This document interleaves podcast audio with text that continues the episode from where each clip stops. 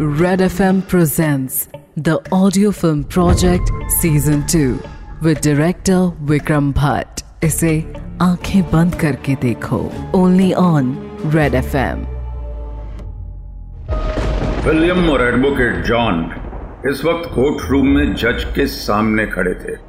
एक अजीब सी खामोशी थी इस छोटी सी ट्रायल में. अब तक रिकॉर्ड हुए सारे बयान को देखते हुए जज ने कहा, यह सारा एविडेंस इस बात का सबूत है कि डॉक्टर मार्क अपने पेशेंट्स पर कोई ड्रग का यूज करते थे, मगर यहाँ इस बात का कोई सबूत नहीं कि वो अपने पेशेंट्स का फायदा उठाते थे.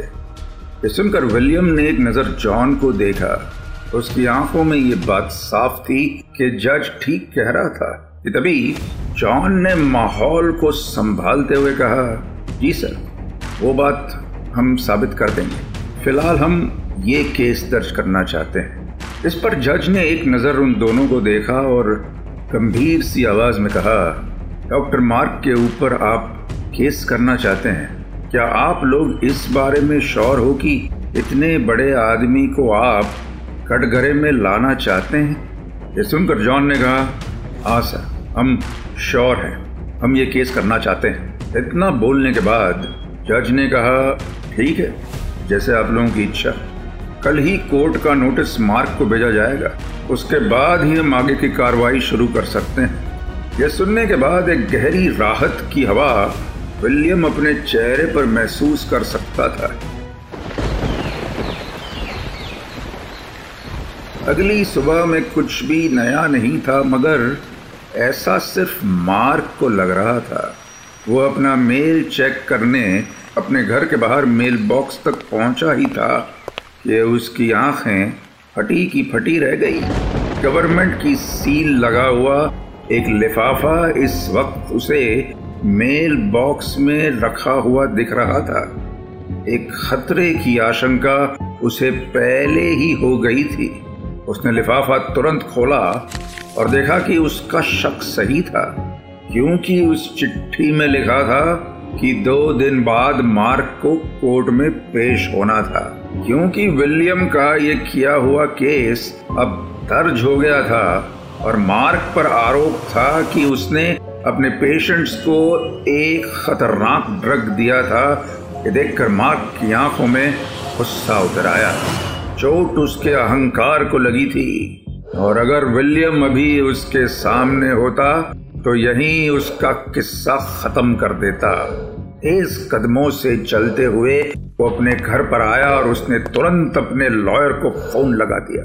फोन उठाते ही मार्क ने उसे अब तक का सारा किस्सा सुनाते हुए कहा, यह आदमी अब मेरे दिमाग को खराब कर रहा है.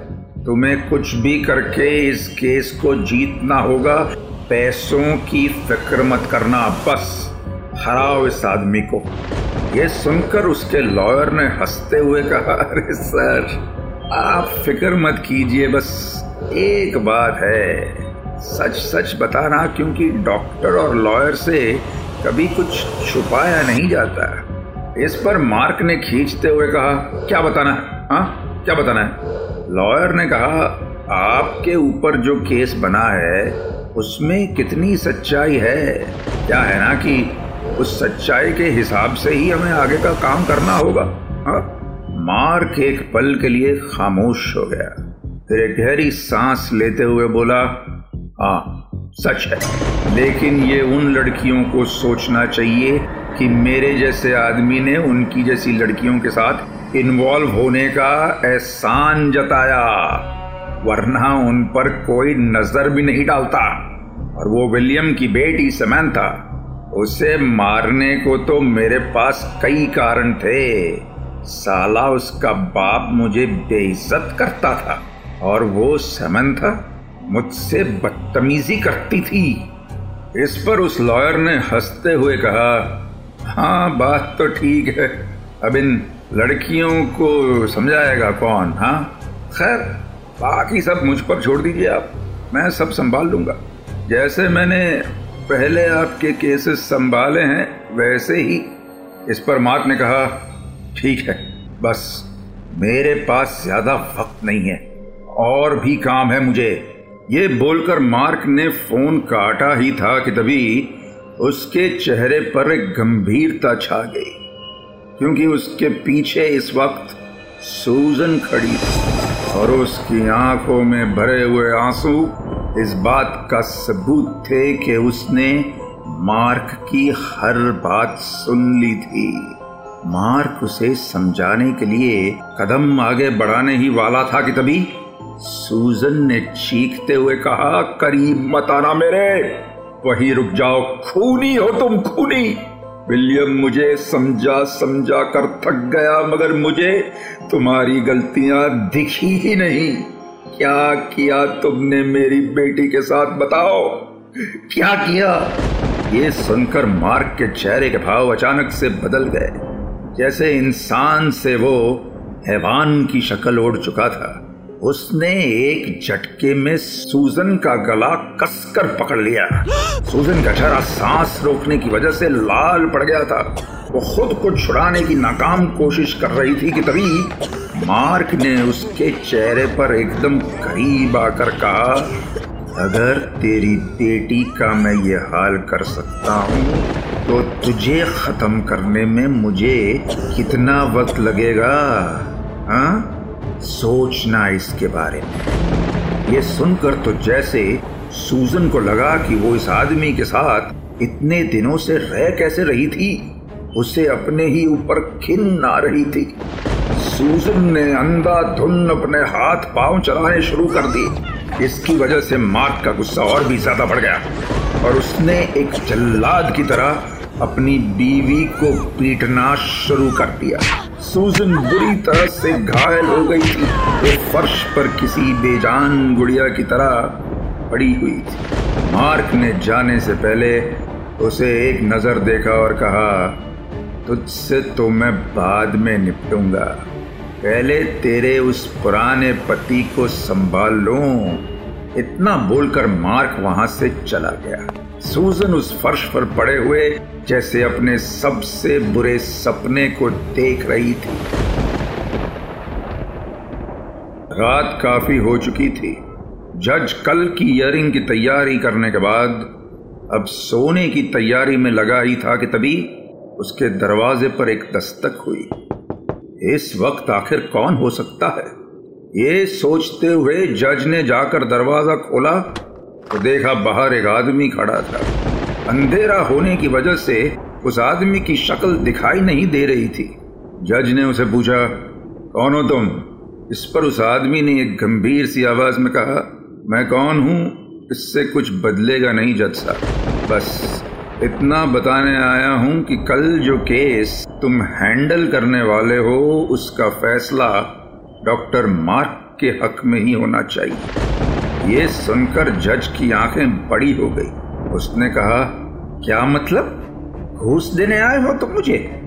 इस पर उस आदमी ने हंसते हुए कहा, घूस तो सब लेते हैं, लेकिन मैं तो तुम्हारी जरूरत पूरी करने आया हूँ। मुझे पता है कि पूरी जिंदगी तुमने ईमानदारी की रोटी चबाई है, मगर छह महीने बाद जब तुम रिटायर हो जाओगे तो कहाँ रहोगे, क्योंकि ये घर तो सरकारी है। ये सुनकर जज ने एक खींच के साथ कहा, वो परेशानी मेरी है, तुम्हें उसकी चिंता करने की जरूरत नहीं है। उसका इतना बोलना हुआ ही था कि उस आदमी ने कहा, अरे अरे जज साहब मान जाओ, एक आलीशान बंगला तुम्हारा इंतजार कर रहा है, अपनी आगे की जिंदगी चैन से बिताओ। खैर जो भी हो, फैसला तुम्हारे हाथों में है और ये ऑफर ज्यादा दिन तक नहीं रहेगा। इतना बोलकर वो अनजान आदमी उल्टे पैर वहां से लौट गया। जज जानता था कि उसे किसी और ने नहीं बल्कि मार्क ने ही भेजा था। अगले दिन क्या होने वाला था, ये राज अब जल्द ही खुलने वाला था। अगली सुबह विलियम, सोफिया और एडवोकेट जॉन कोर्ट रूम में तैयार खड़े थे। वहीं मार्क और उसका लॉयर भी वहां मौजूद था। कोर्ट रूम लोगों की भीड़ से खचाखच भरा हुआ था। मगर तब भी खामोशी बराबर फैली थी, क्योंकि इस वक्त सामने एक टीवी पर एक लड़की का बयान का वीडियो चल रहा था जो कह रही थी, मैं डॉक्टर मार्क की पेशेंट हुआ करती थी। कुछ कुछ एलर्जीज की वजह से मुझे उनके क्लिनिक जाना पड़ा, मगर उस वक्त मुझे समझ ही नहीं आया था कि डॉक्टर मार्क के इरादे क्या थे। तो मुझे कोई अजीब सा इंजेक्शन दिया करते थे जिसकी वजह से सर भारी होने लगा था और बेहोशी छा जाती थी। उसके बाद वो, वो मेरे साथ पता नहीं क्या करते थे। ये कहते हुए वो लड़की बुरी तरह से रोने लगी। वीडियो को बंद करते हुए जॉन ने कहा, जज साहब, ऐसी दर्जनों लड़कियों के बयान हैं हमारे पास जो साफ बताती है कि डॉक्टर मार्क किस किस्म के इंसान है। इसलिए मैं डॉक्टर मार्क को कटघरे में बुलाकर कुछ सवालात करना चाहता हूँ। इस पर जज ने भी इजाजत दे दी। अब मार्क कटघरे में खड़ा था। वहां बैठे हर इंसान की नजरें उस पर टिकी हुई थी। सवाल करते हुए जॉन ने कहा, तो डॉक्टर मार्क, इस वीडियो को देखकर आपको क्या कहना है? इस पर मार्क ने कहा, बकवास है, ये सब साजिश है और क्या। मैं बस उन लड़कियों का इलाज कर रहा था और कुछ नहीं।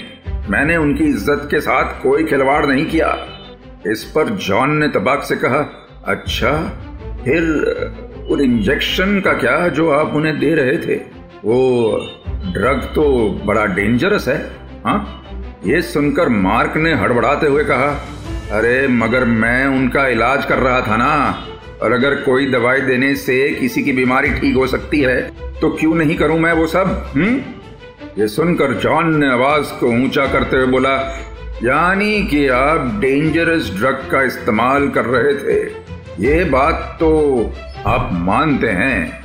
ये सुनकर मार्क और भी बुरी तरह घबरा गया। वो कुछ कह पाता उसके पहले ही जॉन ने एक और सवाल दाग दिया, अच्छा, अगर मान भी लिया जाए कि कोई ऐसी बीमारी थी भी, तो क्या आपने अपनी बेटी को भी वैसा ही इलाज किया? क्योंकि उसकी मौत के वक्त भी तो आपने उसे यही इंजेक्शन दिया था। ये सुनकर तो मार्क को ऐसा महसूस हुआ जैसे उसे किसी ने बेड़ियों से जकड़ लिया हो। उसने कहा, वो बेटी थी मेरी, मैं उसे गलत दवाई क्यों देता। हम्म ये सुनकर विलियम का खून खौल उठा। वो कुछ कहना चाहता था मगर चुप रहा। उसका गुस्सा इस केस के लिए ठीक नहीं था। इसी बीच जॉन ने कहा, अच्छा, अगर आप अपनी बेटी का इलाज कर रहे थे तो प्रिस्क्रिप्शन कहाँ है? क्या बीमारी थी उसे और क्यों आपने उसे वो इंजेक्शन दिया, बताइए। इस पर मार्क ने हंसते हुए कहा, मजाक कर रहे हैं आप, मैं खुद इतना काबिल डॉक्टर हूँ, किसी और का प्रिस्क्रिप्शन लेने जाऊँगा मैं? हाँ, व्हाट रबिश। उसका इतना कहना हुआ ही था कि तभी जॉन ने कहा, रबिश नहीं है मार्क जी, ये कानून है। बिना प्रिस्क्रिप्शन के इलाज करना या फिर कोई दवाई देना एक अपराध है। और तो और जिस लड़की को आप अपनी बेटी कहते हैं उसके प्राइवेट पार्ट्स भी कब्र से गायब थे। इस बारे में आप क्या कहना चाहेंगे? क्योंकि जब उसकी ऑटोप्सी की जा रही थी तब आप ऑटोप्सी रूम में मौजूद थे, और आप इस बात को झुठला नहीं सकते क्योंकि हमारे पास हॉस्पिटल का सीसीटीवी फुटेज भी है। ये सुनकर पूरे कोर्ट रूम में खुसर खुसर शुरू हो गई थी। विलियम के चेहरे पर मार्क को लेकर गुस्सा भी था और न्याय की उम्मीद भी थी। जज साहब ने अपना हथौड़ा पीटा ही था कि शांति एक बार फिर फैल गई। जॉन ने कहा, मैं इस वक्त कुछ और नहीं पूछना चाहता मिलॉर्ड। इतना सुनकर जज ने सामने रखी फाइल पर कुछ लिखना शुरू कर दिया। तभी मार्क का लॉयर उठा और बोला, जज साहब, इजाजत हो तो मैं भी कुछ सवालात अपने क्लाइंट से करना चाहूंगा। इस पर जज ने हामी में सर हिला दिया। ये सुनकर उस लॉयर ने कहा, तो मिस्टर मार्क, आज तक का आपका मेडिकल ट्रैक रिकॉर्ड कैसा रहा है? इस पर मार्क ने कहा, हंड्रेड परसेंट, एक भी मौत नहीं हुई है मेरे हाथों। इस पर उस लॉयर ने आगे कहा, एक भी बात नहीं हुई। हम्म ठीक है, और आपकी फाइल्स में है कि इस शहर की बेहतरी के लिए आपने काफी डोनेशन दिया है। इस पर मार्क ने झूठी शर्म दिखाते हुए कहा, अबे इस इसका हिसाब कौन रखता है, वैसे भी मुफ्त में मैंने कई लोगों का इलाज किया है। इस पर उस लॉयर ने कहा, देखा जज साहब, और ये सारे दावे सच है, इस बात का पूरा प्रूफ भी है मिस्टर मार्क के पास। उन्होंने कहां कहां कितने लोगों की मदद की है ये पूरी दुनिया जानती है, तो ऐसा आदमी कभी किसी के साथ धोखा क्यों करेगा? आप ही सोचिए। इतना बोलना हुआ ही था कि सामने बैठे विलियम से अब रहा नहीं गया। उसने चीखते हुए कहा, ढोंग है सब, ढोंग। इन लोगों ने ये सब अपने काले कामों को छुपाने के लिए किया है। असल में इस आदमी ने मेरी बेटी का खून किया है जज साहब, ही इज अ मर्डरर। उसका इतना कहना हुआ ही था कि तभी जज ने कहा, आप अपनी जगह पर शांत बैठ जाइए, जज मैं हूं आप नहीं, फैसला मैं सुनाऊंगा। ये सुनकर विलियम खामोश हो गया। वहीं मार्क की हालत खराब होती जा रही थी। जज को रिश्वत देने वाली हरकत पर अब उसे पछतावा हो रहा था। तभी खामोशी को चीरते हुए जज ने कहा, दोनों पक्षों की बात सुनने के बाद मुझे लगता है कि मिस्टर मार्क ने एक गैर कानूनी दवाई का इस्तेमाल लोगों पर किया, मगर ये बात अब तक साबित नहीं हो पाई कि वो अपने मरीजों के साथ कुछ गलत किया करते थे, इसलिए उन्हें दो साल की सजा या फिर दस हजार यूरो की फाइन भरनी होगी और अदालत उनका वक्त जाया करने के लिए माफी चाहती है। ये सुनकर विलियम जैसे टूटकर फर्श पर बिखर गया। एक बार फिर उसे बड़ी हार मिली थी। उसके चेहरे पर गुस्सा और दुख दोनों थे। ये दिन भी एक तेजी के साथ ढल गया। मार्क इस वक्त अपने फार्म हाउस पर शराब के मजे ले रहा था कि तभी उसके दरवाजे पर किसी के आने की आहट हुई। उसने पलट कर देखा तो मार्क के चेहरे पर मुस्कान आ गई, क्योंकि ये और कोई नहीं बल्कि वो जज ही था। जज ने अंदर आते हुए कहा, दस हजार यूरो तो तुम एक झटके में भर ही दोगे, और अब तो जर्मनी में भी तुम सर उठाकर रह सकते हो, मगर अब मेरा क्या, अपना वादा तो याद है ना। ये सुनकर मार्क के चेहरे पर एक बड़ी सी मुस्कान आ गई। उसने कहा, समझो काम हो गया, बंगले के पेपर्स कल आपके घर पहुंच जाएंगे जज साहब। आज साफ थी, आखिरकार ईमानदारी ने भी दम तोड़ दिया था, और अब अब सवाल था कि क्या विलियम अपनी बेटी के लिए इंसाफ पा भी सकेगा या नहीं।